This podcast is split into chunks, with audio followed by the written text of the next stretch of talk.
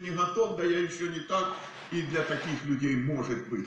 Кончится лето, и пройдет жатва, и они останутся еще не спасены. Мне хотелось, чтобы в нашем собрании те, которые есть, если они есть, чтобы они остались благоразумными людьми. Благоразумными людьми. Смотрите, я читаю одно место из Слова Божьего, которое записано в Деянии апостолов, 24 глава, и 25 стих. «И как он говорил о правде, о воздержании, о будущем суде, то Феликс пришел в страх и отвечал, «Теперь пойди, а когда найду время, позову тебя». Это при жизни апостола Павла.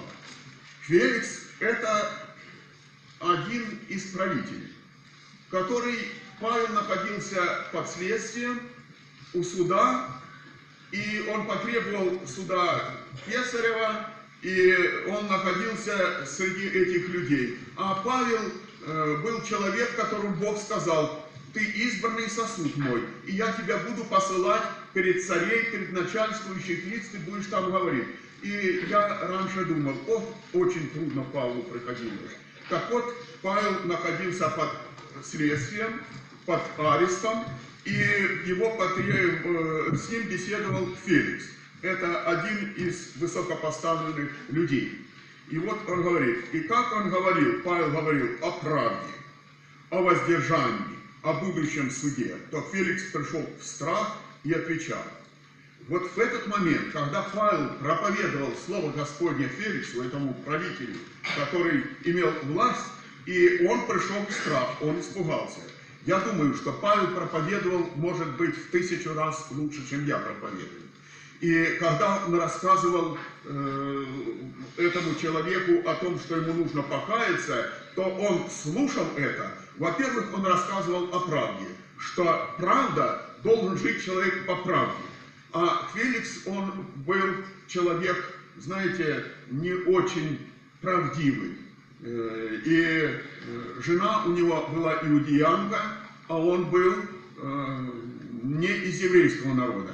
И он знал, что Павел рассказал ему, что он неправильно сделал в жизни своей. Дальше он говорил о том, что Павел говорил о том, что нужно иметь было воздержание. Он знал, о чем он говорил.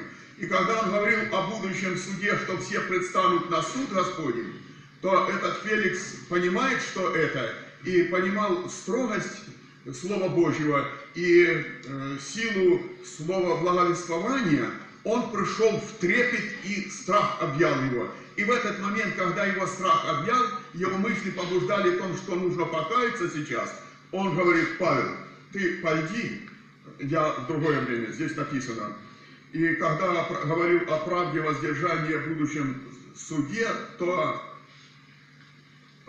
Феликс пришел в страх и отвечал, теперь пойди, а когда найду время, позову тебя. Если бы Феликс сейчас же упал на колени и тут просил прощения, то это было бы как раз то, тот момент, который нужен был. Это приблизилось спасение души его.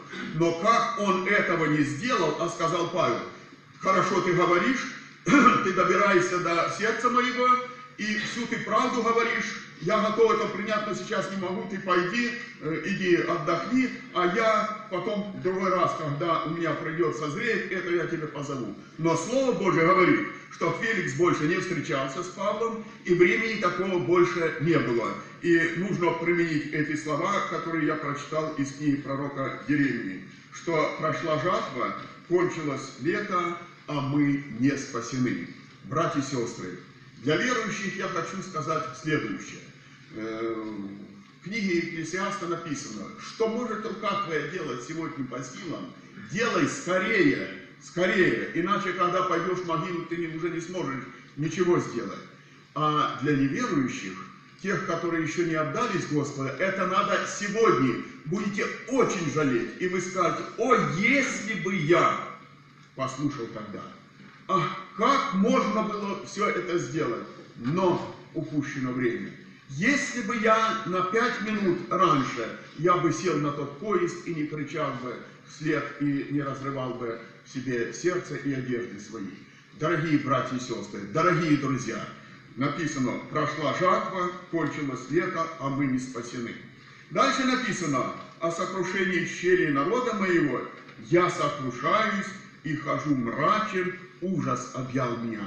Это забота пророка Еремия о народе Божьем.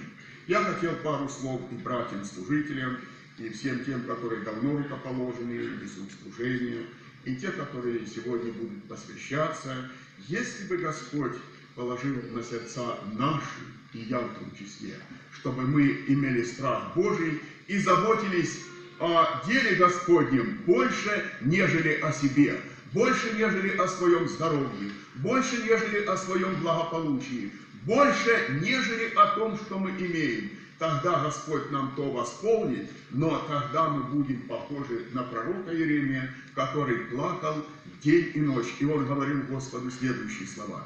«Кто бы дал мне голове моей воду и глазам моим слезы, я бы сколько плакал? Час, два? Я бы плакал день и ночь. О чем плакал? О народе моем плакал бы день и ночь он хотел превратиться. Он не имел одежд таких, как мы имеем. Он не имел таких обстоятельств, как мы имеем. Он ходил э, в длинной одежде, шерстяной одежде, подпоясанной поясом, в сандалиях и ничего не имел, дома своего не имел.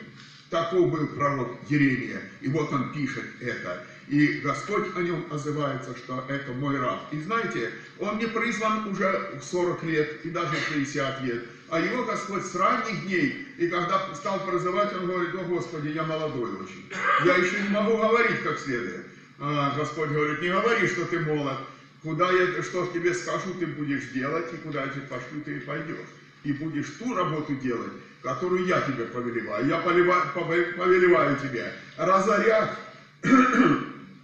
разорят то, что построено, и строить новое то, что я тебе буду говорить. Ах, как это трудно разорять то, что построено. Строилось веками, традициями, строилось не на основании Божьем, а теперь надо все это разорять. Как это трудно разорять. А потом строить новое, то, что Бог говорит. Новое на камне, строить фундаментально, так, чтобы возрастало во спасение. И говорит, Смотрите, что сделал народ. Разве нет бальзама в Галааде? Разве нет там врача? Отчего же нет исцеления чтения народа моего? И он плакал и говорил эти слова, и говорил, разве нет бальзама в Галааде? Да есть же бальзам Галааде. Ну чего вы пошли туда на эти высоты? Зачем вы пошли к тем кумирам? Зачем вам это нужно, то, что является фальшивое? Так точно сегодня. Мы можем видеть очень много фальшивого мы можем видеть то, что похоже вроде на Божие, но оно очень фальшивое и не подходит. И говорит, разве нет бальзама в Галааде? Разве Господь не живет тут? Разве Господь не живет в этой церкви? Разве Господь не живет в наших домах? Разве Господь не живет в нашем сердце, которому мы уверовали, которому отдались и который возродил нас и Духом Святым запечатлил? Разве Он не живет? Достаточно только похулить имя Господа и согрешить против воли Божией, как Господь отступает. И вот он говорит, от чего же нет исцеления черри народа моего? Я от всей души желаю Макеевской церкви, чтобы она была самой здоровой духовно. Хотя, может быть, кто-то скажет, что есть, смотрите, там кричат, там есть молодежь, там есть способный, там такое, там такое. Братья, дорогие сестры, Господь Макеевскую церковь основал здесь, и она есть. И эта церковь, я не буду говорить о других, это та церковь, которая основана на фундаменте, который есть Иисус Христос. Об этой церкви молитесь. Старайтесь быть членами этой церкви. Старайтесь что-то сделать доброе для этой церкви. Старайтесь рассказать людям, чтобы приходили в эту церковь. И старайтесь молиться, чтобы Господь привел сюда людей, что в этой церкви наверняка будут спасены. И повторяю еще слова, что прошло лето, и теперь кончилась жатва. У нас еще не прошло лето, у нас еще есть это благоприятное лето. И мы еще находимся под благодатью и имеем возможность что-то делать ради великого имени Иисуса Христа. И как только мы начинаем делать, Господь будет идти навстречу. И лето Господне благоприятное. Это когда проповедуется Слово Господне. И вы знаете, еще и жатва не прошла, потому что Господь говорит, взгляните, как побелели нивы, они готовы к жатве. Но нет жатвенников. Молите Господина жатвы, который вышлет делателей на жатву. И слава Богу, сегодня еще Господь добавляет Макеевскую церковь, посвящает два человека, молодых людей, которые способны нести евангельскую весть, способны что-то делать в церкви. Это для церкви большая радость, для Господа это тоже удовлетворение. И так да благословит Господь церковь Макеевскую и даст Господь силы, чтобы она возрастала духовно, количественно до самого пришествия Иисуса Христа. Да усмотрит Господь. Еще пару слов тем, которые слушают Слово Господне. Если есть в нашем собрании те, которые еще не покаялись, сегодня для вас звучит слова, звучат слова. Прошла, прошло лето, кончилась жатва, а вы еще не спасены. Сегодня день благоприятный. Сегодня день спасения, сегодня лето Господне благоприятное. Сегодня, если есть хоть одна душа, которая еще не покаялась, которые еще не вошли э, в семью спасенных людей, вам сегодня э, выпало большое счастье. Вы слушаете Слово Господне, и Господь еще дает дыхание в вашем жизни. Поступите благоразумно, используйте это время. Я как посмотрю, как сейчас э, пытаются использовать время великие люди, которые занимали различные посты, которые не думали о спасении, а наоборот притесняли верующих. Как они сейчас хотят вот это войти в церковь. Э, у нас имеется дом работников культуры, то есть интеллигенция в городе. Как они, очень тонкие люди, и они имеют свои э, обстоятельства. И вы знаете, они идут к Господу. И идут и, и артисты, и солисты, и э, занимающие посты, и э, высокие посты занимающие, и меньшие посты, и не проникают и говорят, но как все-таки нам было очень трудно, и сейчас, говорить еще, с нашими обстоятельствами трудно. Но они идут, идут и приходят, и Бог спасает их. Слава нашему Господу за это. Поэтому, если есть в нашем собрании хоть одна душа, вы, пожалуйста, выйдите. Несколько шагов сделайте и скажите, Господи, прости меня, грешника, прости меня, грешницу. И вы сегодня же, Господь говорит, будете со мною в раю. Сегодня же Он прощает и дает силы вам для того, чтобы вы стали членом семьи Церкви Господа Иисуса Христа. Для вас открывается небо, для вас великое счастье, для вас тогда те вы сосуды будете, которые годны, владыки, всегда на доброе дело, чтобы вливалась туда благодать Божья, и вы были всегда с Господом, и никогда не горевали. Пусть Господь благословит вас. Если есть такие люди, вы, пожалуйста, сделайте. И мы приглашаем вас сегодня молитве. Пусть Господь благословит нас, и сейчас мы будем молиться. А если во время молитвы кто-то пожелает, а если даже после молитвы, ну, чтобы не кончилось наше собрание, иначе, вы знаете, сейчас очень такое положение. Шел человек и перестал идти. Э, жил человек и перестал жить. Хотел человек что-то сделать, да не... У нас один дорогой брат хотел много сделать, но залез рвать абрикосы там на, на абрикосы, упал, поломал хребет себе, позвоночник поломал, в возрасте 60 лет. Ну, ожидай теперь от него когда-нибудь, когда он срастется, или когда он пойдет на работу. Поэтому не надо ждать этого, а пусть Господь благословит нас и выйти сегодня для того, чтобы Бог простил вас и дал вам спасение. Да благословит нас в этом Господь. Аминь. Помолимся.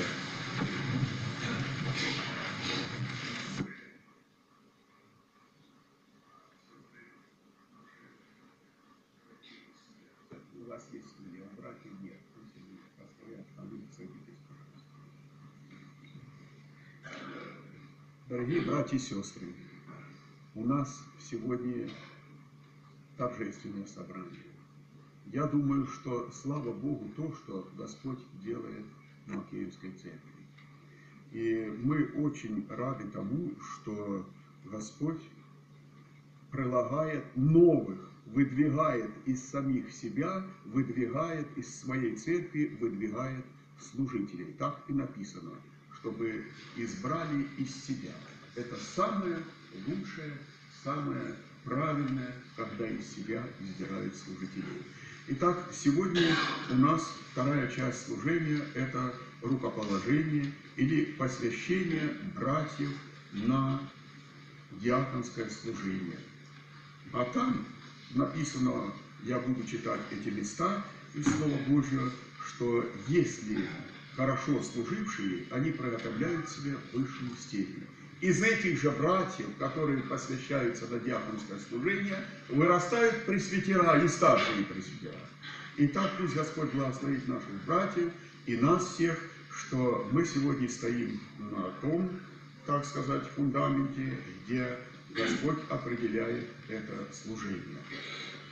И у нас сегодня два брата, которые мы должны их посвящать. Один из них это Александр Чернов. Вам всем он известен, вырос, вырос в Макеевке, я его давно, давненько, уже давно знаю. Второй это Михаил Митин, тоже свой человек, который тоже вырос на наших глазах.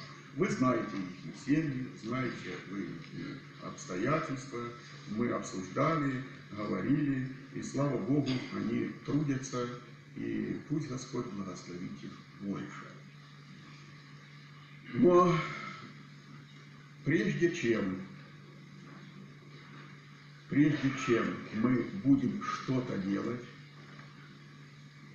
прежде чем читать им Слово Господне, прежде чем молиться над ними и возлагать руки над ними, мы с вами кратенько сейчас встанем и позовем имя Господа благословения.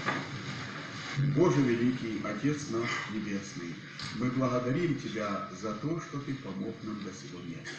Особенно, Господи, благодарим Тебя за Макеевскую церковь. Она существует уже очень давно. Господи, здесь были очень много служителей, были великие рабы Твои, которые делали дело Твое, которые совершали труд по силам и сверх сил. Те, которые, Господи, смотрели очами в небо и делали дело здесь, которое Ты не поручил. Они отдали жизнь свою, они пролили свою кровь для того, чтобы созидать дело Царствия Твоего. И мы вошли в труд их. И сейчас Ты поручаешь нам это служение. Сейчас Ты поручаешь братьям, которые стоят вот перед нами, Михаил и Александр. Господи Боже, мы просим Тебя, Ты благослови всех братьев, которые несут здесь служение, и тех, которые сейчас будут посвящаться. Господи, мы просим, чтобы Ты возложил сам на них пронзенную руку Твою и благословил их, чтобы они имели смирение, чтобы они имели страх Твой, чтобы они ходили путями Твоими и любили Тебя всем сердцем и душой своей, любили дело Твое и вступались, становились в пролом истины за дело Твое. В это мрачное, смутное время, когда так терзают церковь, Господи Боже, храни эту церковь от всяких ложных учений, храни, Господи, братьев и сестер, храни этих старушек, которые строят молитвенный дом, Боже великий, храни братьев, которые трудятся, может кто-то больше, кто-то меньше, благослови их всех Твоим благословением, даруй силы, чтобы прославилось Твое святое имя. Благослови, Господи, всю церковь, малых и великих, деток и пожилых людей, храни по милости Твоей. И сейчас, Господи, помоги нам провести это служение. Да будет прославлено Твое святое имя, наш вечный Бог, Отец, Сын и Дух Святой. Аминь. Я попрошу, вы все садитесь. А братья стоят будут. Сейчас Валентина Иосифовна просила, чтобы для них только спеть гимн, который приготовили наши хористы. Пусть Господь благословит. А вы, братья, внимательно слушайте и пение, и Слово Божие, и молитвы народа Божьего.